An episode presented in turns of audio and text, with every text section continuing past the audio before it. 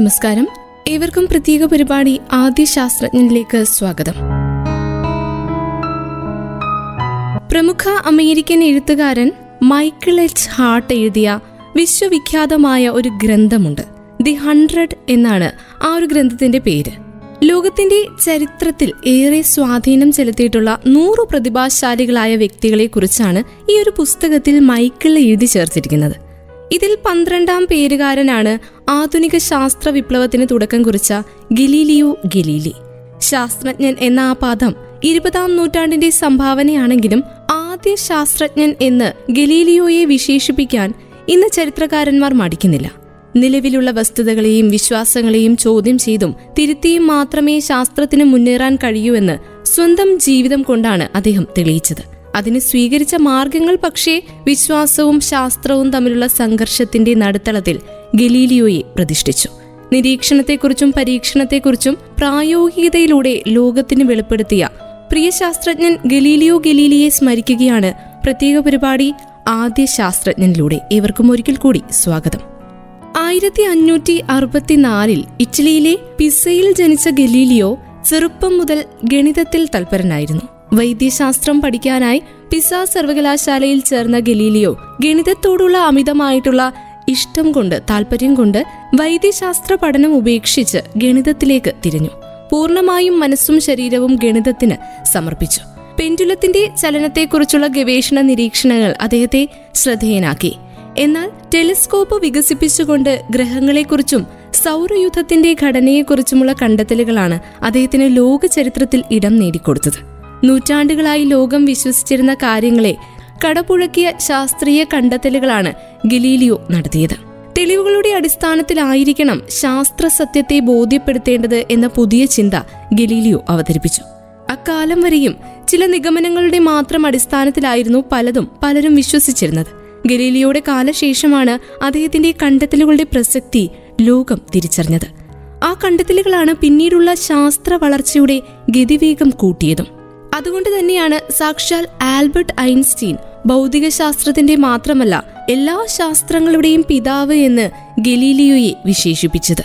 ആയിരത്തി അഞ്ഞൂറ്റി നാൽപ്പത്തി മൂന്നിൽ ജ്യോതിശാസ്ത്രത്തിന്റെ പിതാവ് എന്ന് വിശേഷിപ്പിക്കുന്ന കോപ്പർനിക്കസ് സൂര്യനെ ഭ്രമണം ചെയ്യുന്ന ഭൂമിയെക്കുറിച്ചുള്ള സിദ്ധാന്തം അവതരിപ്പിച്ചെങ്കിലും ആരും അത് വിശ്വസിക്കാൻ കൂട്ടാക്കിയില്ല. അങ്ങനെ എല്ലാവരും അത് ആ ഒരു സിദ്ധാന്തം തള്ളിക്കളഞ്ഞു.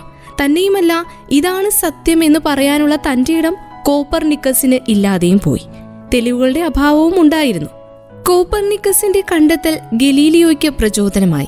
ദി ഹൺഡ്രഡ് എന്ന ഗ്രന്ഥത്തിൽ കോപ്പർനിക്കസിന് പത്തൊൻപതാമത്തെ സ്ഥാനമുണ്ട്. ഗലീലിയോയുടെ അഭിപ്രായത്തിൽ നിങ്ങൾക്ക് ആരെയും ഒന്നും പഠിപ്പിക്കാൻ കഴിയില്ല. എന്നാൽ അറിവ് കണ്ടെത്താൻ അവരെ സഹായിക്കാൻ കഴിയും. ശാസ്ത്രീയമായ വിഷയങ്ങൾ സ്വന്തം വാസനയും സിദ്ധിയും ഉപയോഗിച്ച് കണ്ടെത്തലുകളിലൂടെയാണ് പഠിപ്പിക്കേണ്ടത്. അകലെയുള്ള വസ്തുവിനെ ഇരുപത് ഇരട്ടി വലിപ്പത്തിൽ കാണുന്ന ടെലിസ്കോപ്പ് വികസിപ്പിച്ചതിലൂടെയാണ് കൂടുതൽ കണ്ടെത്തലുകൾ നടത്താൻ ഗലീലിയോയ്ക്ക് സാധിച്ചത്. നിരീക്ഷണം പരീക്ഷണം ഗണിതവൽക്കരണം. ഇവ മൂന്നുമാണ് ശാസ്ത്രത്തിന്റെ പണിയായുധങ്ങളെന്ന് ലോകത്തിന് ആദ്യമായി കാട്ടിക്കൊടുത്ത പ്രതിഭ. അത് ഗലീലിയോ ആയിരുന്നു. പ്രപഞ്ചം രചിക്കപ്പെട്ടിരിക്കുന്നത് ഗണിത സമവാക്യങ്ങളാലാണെന്ന് അദ്ദേഹം പ്രഖ്യാപിച്ചു. ആധുനിക ഭൗതിക ശാസ്ത്രത്തിന് അടിത്തറയിട്ട സാക്ഷാൽ ഐസക് ന്യൂട്ടൺ പോലും ഗലീലിയോ സൃഷ്ടിച്ച അടിത്തറയിൽ നിന്നാണ് പ്രവർത്തിച്ചത്. ഭൂമിയാണ് പ്രപഞ്ച കേന്ദ്രം എന്ന് പറയുന്ന ടോളമിയുടെ പ്രപഞ്ച മാതൃകയാണ് കത്തോലിക്ക സഭ അംഗീകരിച്ചിരുന്നത്. അതിന് വിരുദ്ധമായി കോപ്പർ നിക്കസിന്റെ സൂര്യകേന്ദ്രിത പ്രപഞ്ച മാതൃക പ്രചരിപ്പിച്ചതിന് ഡൊമിനിക്കൻ സന്യാസിയും ഗണിതശാസ്ത്രജ്ഞനുമായിരുന്ന ഗിയോർദാനോ ബൂർണോയെ മതനിന്ദാ കുറ്റം ആരോപിച്ച് ആയിരത്തി അറുന്നൂറിൽ സഭ ചുട്ടുകൊല്ലുകയുണ്ടായി. ഈ സംഭവം നടന്ന് വെറും ഒരു പതിറ്റാണ്ട് കഴിയുമ്പോഴാണ് ഗലീലിയോ തന്റെ വിപ്ലവകരമായ കണ്ടെത്തലുകളുമായി രംഗത്തെത്തുന്നത്. ഇറ്റലിയിലെ പിസ നഗരത്തിൽ ഒരു സംഗീതജ്ഞന്റെ മകനായി ആയിരത്തി അഞ്ഞൂറ്റി അറുപത്തിനാലിൽ ഗലീലിയോ ജനിക്കുന്നു. മകൻ മെഡിസിൻ പഠിക്കണമെന്നായിരുന്നു പിതാവിന്റെ ആഗ്രഹം. എങ്കിലും ഗണിതവും ഫിസിക്സും ഒക്കെയായിരുന്നു ഗലീലിയോയുടെ ഇഷ്ടവിഷയങ്ങൾ ഇരുപത്തിയഞ്ചു വയസ്സുള്ളപ്പോൾ പിസ സർവകലാശാലയിൽ ചെറിയ ശമ്പളത്തിൽ ഗണിത പ്രൊഫസറായി പ്രവർത്തിച്ചു തുടങ്ങിയ ഗലീലിയോ ആയിരത്തി അഞ്ഞൂറ്റി തൊണ്ണൂറ്റിയൊന്നിൽ പാതുവ പട്ടണത്തിലേക്കും ആയിരത്തി അറുന്നൂറ്റി പത്തിൽ ഫ്ലോറൻസിലേക്കും താമസം മാറ്റി.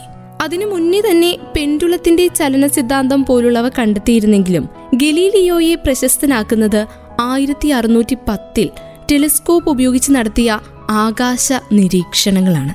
ടെലിസ്കോപ്പ് വികസിപ്പിച്ചത് ഗലീലിയോ അല്ല. അത് ഉപയോഗിച്ച് പക്ഷേ ജ്യോതിശാസ്ത്ര കണ്ടെത്തലുകൾ നടത്തുന്ന ആദ്യ വ്യക്തി ഗലീലിയോ ആയിരുന്നു. ചന്ദ്രനിലെ പർവതങ്ങളും ശുക്രന്റെ വൃദ്ധിക്ഷയങ്ങളും വ്യാഴത്തിന്റെ നാല് ഉപഗ്രഹങ്ങളും ശനിഗ്രഹത്തിന്റെ ബാഹ്യഘടനയും സൂര്യനിലെ കറുത്ത പാടുകളും ഗലീലിയോ നിരീക്ഷിച്ചു. ആകാശത്ത് നഗ്നനേത്രങ്ങൾ കൊണ്ട് കാണാൻ കഴിയാത്ത അസംഖ്യം നക്ഷത്രങ്ങളുണ്ടെന്ന് ആദ്യമായി കണ്ടെത്തിയത് ഗലീലിയോയാണ്. ടെലിസ്കോപ്പ് ഉപയോഗിച്ച് ഗലീലിയോ നടത്തിയ കണ്ടെത്തലുകളാണ് ആധുനിക ജ്യോതിശാസ്ത്രത്തിന് തുടക്കം കുറിച്ചത്. തന്റെ നിരീക്ഷണങ്ങളൊക്കെ ഉൾക്കൊള്ളിച്ചുകൊണ്ട് അദ്ദേഹം ഒരു ഗ്രന്ഥവും പ്രസിദ്ധീകരിച്ചു. ആയിരത്തി അറുന്നൂറ്റി പത്തിലായിരുന്നു അത്. നക്ഷത്രങ്ങളിൽ നിന്നുള്ള സന്ദേശം എന്നാണ് ആ ഒരു ഗ്രന്ഥത്തിന് അദ്ദേഹം പേര് കൊടുത്തത്.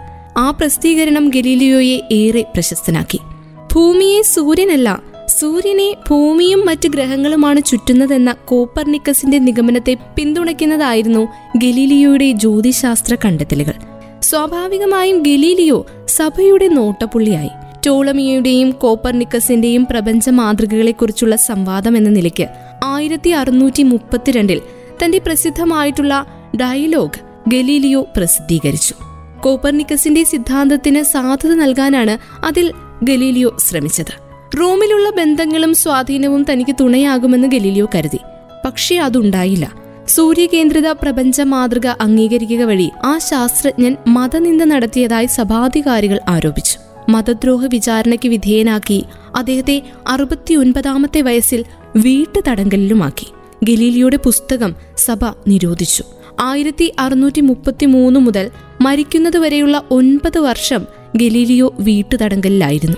പെൻഡുല സിദ്ധാന്തം ഉൾപ്പെടെ ചലനം ത്വരണം ജഡത്വം എന്നിവയൊക്കെ സംബന്ധിച്ച് ബലതന്ത്രത്തിൽ താൻ നേടിയെടുത്ത സുപ്രധാന കണ്ടെത്തലുകളെക്കുറിച്ചുള്ള ഗ്രന്ഥം. ആ ഗ്രന്ഥത്തിന്റെ പേര് discourses concerning two new sciences എന്നതായിരുന്നു. വീട്ടുതടങ്കലിലായിരിക്കുമ്പോൾ ആയിരത്തി അറുന്നൂറ്റി മുപ്പത്തി എട്ടിൽ ആ തടങ്കലിലിരിക്കുമ്പോൾ പോലും അക്ഷരങ്ങൾ കൊണ്ട് അദ്ദേഹം പുതിയ സിദ്ധാന്തങ്ങൾ പൂർത്തിയാക്കി. അദ്ദേഹത്തിന്റെ ആരാധകർ ആ ഗ്രന്ഥം രഹസ്യമായി ഇറ്റലിക്ക് വെളിയിലെത്തിച്ച് പ്രസിദ്ധീകരിച്ചു. ആയിരത്തി അറുന്നൂറ്റി മുപ്പത്തി എട്ടിലാണ് വീട്ടുതടങ്കലിലിരുന്നു കൊണ്ട് അദ്ദേഹം ആ ഗ്രന്ഥം എഴുതി പ്രസിദ്ധീകരിച്ചത്. ആയിരത്തി അറുന്നൂറ്റി നാൽപ്പത്തിരണ്ടിൽ അദ്ദേഹം വിടവാങ്ങി ശാസ്ത്രചരിത്രത്തിലെ ഏറ്റവും ശ്രദ്ധേയമായ പിന്തുടർച്ച എന്ന വിധം ഗലീലിയോ മരിച്ച വർഷം ഐസക് ന്യൂട്ടൺ ജനിച്ചു. ഗലീലിയോ ശിക്ഷിച്ചതിൽ കത്തോലിക്ക സഭ ഇപ്പോൾ പശ്ചാത്തപിക്കുന്നുണ്ട്. ഇക്കാര്യത്തിൽ സഭയ്ക്ക് തെറ്റുപറ്റിയതായി പതിമൂന്ന് വർഷത്തെ അന്വേഷണത്തിന് ശേഷം ആയിരത്തി തൊള്ളായിരത്തി തൊണ്ണൂറ്റി രണ്ട് ഒക്ടോബർ മുപ്പത്തിയൊന്നിന് ജോൺ പോൾ രണ്ടാമൻ മാർപ്പാപ്പ ലോകത്തോട് ഏറ്റുപറഞ്ഞിരുന്നു. ഗലീലിയോയുടെ പിൽക്കാല ജീവിതം രോഗപീഠകളാൽ ദുരിതമയമായിരുന്നു. മുൻപ് തന്നെ സന്ധിവാദമുണ്ടായിരുന്ന അദ്ദേഹത്തിന് ഹെർണിയ പിടികൂടി. ആയിരത്തി അറുന്നൂറ്റി പതിനേഴിൽ ഫ്ലോറൻസിന് പടിഞ്ഞാറ് മലഞ്ചെരുവിലെ ബെല്ലോസ് ഗ്വാഡോ എന്ന പേരുള്ള കൊട്ടാര സദൃശമായ വസതിയിലേക്ക് അദ്ദേഹം താമസം മാറ്റി. അടുത്തുള്ള ആർസെട്രി കോൺവെന്റിലാണ് അദ്ദേഹത്തിന്റെ പെൺമക്കളായിട്ടുള്ള വെർജീനിയയും ലിവിയയും ചേർന്നിരുന്നത്. അവരെ ഇടയ്ക്ക് കാണാൻ സൗകര്യമൊരുക്കുന്നതായിരുന്നു അദ്ദേഹത്തിന്റെ പുതിയ വസതി. ആയിരത്തി അറുന്നൂറ്റി പതിനെട്ടിൽ മൂന്ന് വാൽനക്ഷത്രങ്ങൾ പ്രത്യക്ഷപ്പെട്ടത് ബെനഡിക്റ്റൻ പാതിരിമാരുമായി മറ്റൊരു വിവാദത്തിനിടയാക്കി. വാൽനക്ഷത്രങ്ങളുടെ പ്രാധാന്യത്തെക്കുറിച്ച് ബെനഡിക്റ്റൻ പാതിരിമാർ എഴുതിയത് ഇലിയഡ് പോലുള്ള സാങ്കല്പിക സംഗതികളാണെന്ന് ഗലീലിയോ കളിയാക്കി. വാൽനക്ഷത്രങ്ങളെക്കുറിച്ച് ഗലീലിയോ രചിച്ച ദി അസയർ എന്ന ഗ്രന്ഥത്തിലാണ് ഈ പരിഹാസം നടത്തിയത്. ദൗർഭാഗ്യവശാൽ അന്ന് ഗലീലിയോ വാൽനക്ഷത്രങ്ങളെപ്പറ്റി എഴുതിയതും തെറ്റായിരുന്നു. പ്രപഞ്ചം രചിക്കപ്പെട്ടിരിക്കുന്നത് ഗണിത സമവാക്യങ്ങളിലാണെന്ന പ്രസിദ്ധമായ പ്രസ്താവമുള്ളത് ദി അസയർ എന്ന ഗ്രന്ഥത്തിലാണ്. ആയിരത്തി അറുന്നൂറ്റി ഇരുപതുകളിൽ മുപ്പത് വർഷ യുദ്ധം താൽക്കാലികമായി കത്തോലിക്ക വിഭാഗത്തിന് അനുകൂലമായി മാറി. ഇറ്റലിയിലാകെ രാഷ്ട്രീയ സാഹചര്യം മാറി. ഗലീലിയുടെ ജീവിതത്തെ നാടകീയമായി സ്വാധീനിക്കത്തക്ക വിധമായിരുന്നു ഈ മാറ്റങ്ങൾ. ആയിരത്തി അറുന്നൂറ്റി ഇരുപത്തിയൊന്നിൽ റോമും ഗലീലിയോയും തമ്മിലുള്ള വിവാദവുമായി അടുത്ത ബന്ധമുള്ള മൂന്ന് സുപ്രധാന വ്യക്തികൾ മരിച്ചു. പോളാറാമൻ മാർപ്പാപ്പയും ഗലീലിയോയെ അടുത്തറിയാവുന്ന കർദിനാൾ ബെല്ലാർമിനും ഗലീലിയോയെ എന്നും സംരക്ഷിച്ചു പോന്ന ടസ്കനി പ്രഭുവായ കോസിമോ രണ്ടാമനും. ടസ്കനിയുടെ ഭരണ ചുമതല കോസിമോയുടെ ഭാര്യയുടെയും അമ്മയുടെയും ചുമലിലായി. ഇറ്റാലിയൻ രാഷ്ട്രീയത്തിൽ ടസ്കനിക്കുണ്ടായിരുന്ന സ്വാധീനം ക്ഷയിച്ചു. റോമിനെ എതിർത്തുകൊണ്ട് ആരെയും സംരക്ഷിക്കാൻ കഴിയാത്ത സ്ഥിതിയിലായി ഗലീലിയോയുടെ ജന്മനാട് എന്ന് സാരം. അടുത്ത മാർപ്പാപ്പ ഗ്രിഗറി പതിനഞ്ചാമൻ ആയിരത്തി അറുന്നൂറ്റി ഇരുപത്തിമൂന്നിലാണ് അന്തരിക്കുന്നത്. മരിക്കുന്നതിന് തൊട്ടു മുൻപ് ദി അസയർ പ്രസിദ്ധീകരിക്കാൻ ഗലീലിയോയ്ക്ക് മാർപ്പാപ്പ അനുമതി നൽകിയിരുന്നു. വ്യക്തിപരമായ ദുഃഖങ്ങളും അപമാനവും രോഗവും വാർദ്ധക്യവും നൽകുന്ന അവശതകളൊന്നും അങ്ങേയറ്റം ശ്രമകരമായ പരീക്ഷണങ്ങളും നിരീക്ഷണങ്ങളും വഴി ശാസ്ത്രത്തെക്കുറിച്ച് താൻ ആയുഷ്കാലത്ത് കണ്ടെത്തിയ കാര്യങ്ങൾ പുസ്തക രൂപത്തിലാക്കുന്നതിൽ നിന്ന് ആ മഹാപ്രതിഭയെ തടഞ്ഞില്ല. ശാസ്ത്രചരിത്രത്തിൽ വിലമതിക്കപ്പെടാനാവാത്തത് എന്ന് വിലയിരുത്തപ്പെടുന്ന ഇരുനവശാസ്ത്രങ്ങൾ എന്നറിയപ്പെടുന്ന ഗ്രന്ഥത്തിന്റെ രചന ആ ഏകാന്ത വാർദ്ധക്യത്തിലാണ് ഗലീലിയോ നിർവഹിച്ചത്. റോമിന്റെ വിലക്ക് കാരണം സ്വാഭാവികമായും ഗലീലിയോയുടെ ഗ്രന്ഥം ഇറ്റലിയിൽ പ്രസിദ്ധീകരിക്കുക സാധ്യമായിരുന്നില്ല.